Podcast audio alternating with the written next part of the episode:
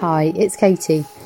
This poem, called Scars, was the second spoken word piece that featured in my interview with Hasina.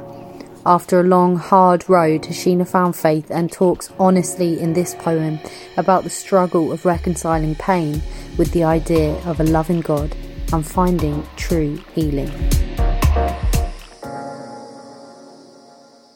Where do I fit? Where do I call home? And I'm not talking about a building made of concrete and stone. Like, where am I comfortable? Where am I safe? Where's my place? Where can I go that I know that I'm safe? Battered, bruised, and just broken inside. And over the years, slowly losing my mind. And when I've tried to explain, I don't know where to begin. I tried to pinpoint that moment where anger crept in. When did I get so lost I thought I'd never be found? When did I start to believe I'll always be let down? And there's a world full of people just like me we just like to do things differently. But two things that we've all had the same is we've all had trouble and we've all had pain. And I knew if I was one of them people consumed by hate, when the day comes and I'm led to the gate, I wouldn't be no different and my time would be run out and I wouldn't even remember what I was hating about. And many times I've just looked back and I knew it had nothing to do with the gear and the crack. Nothing could quench the hunger of the life I was craving. And the most significant part of my story is I knew I needed saving. My pain was painted on my arm like a masterpiece. Each cut, each slice, each scar had its own story. It's like jigsaw, like it's jigsaw pieces scattered, all out of place. And when you put them together and stand back, you see Jesus' face. You see, each scar was saying, Why couldn't you just love me? Why do I feel so odd?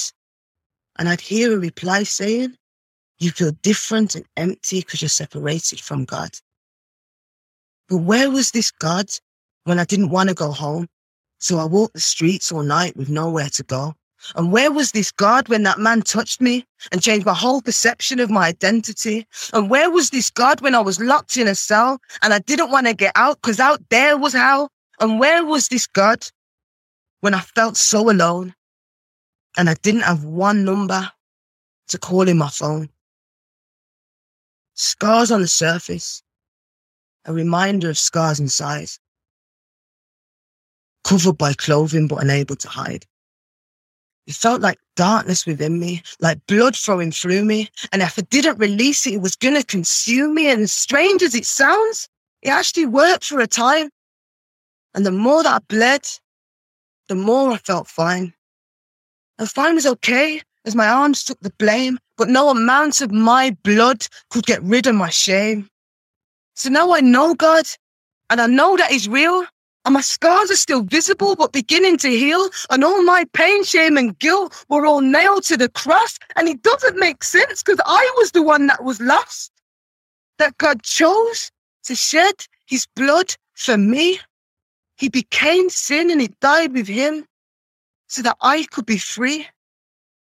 So when I've looked back and I've said, but why me, Lord?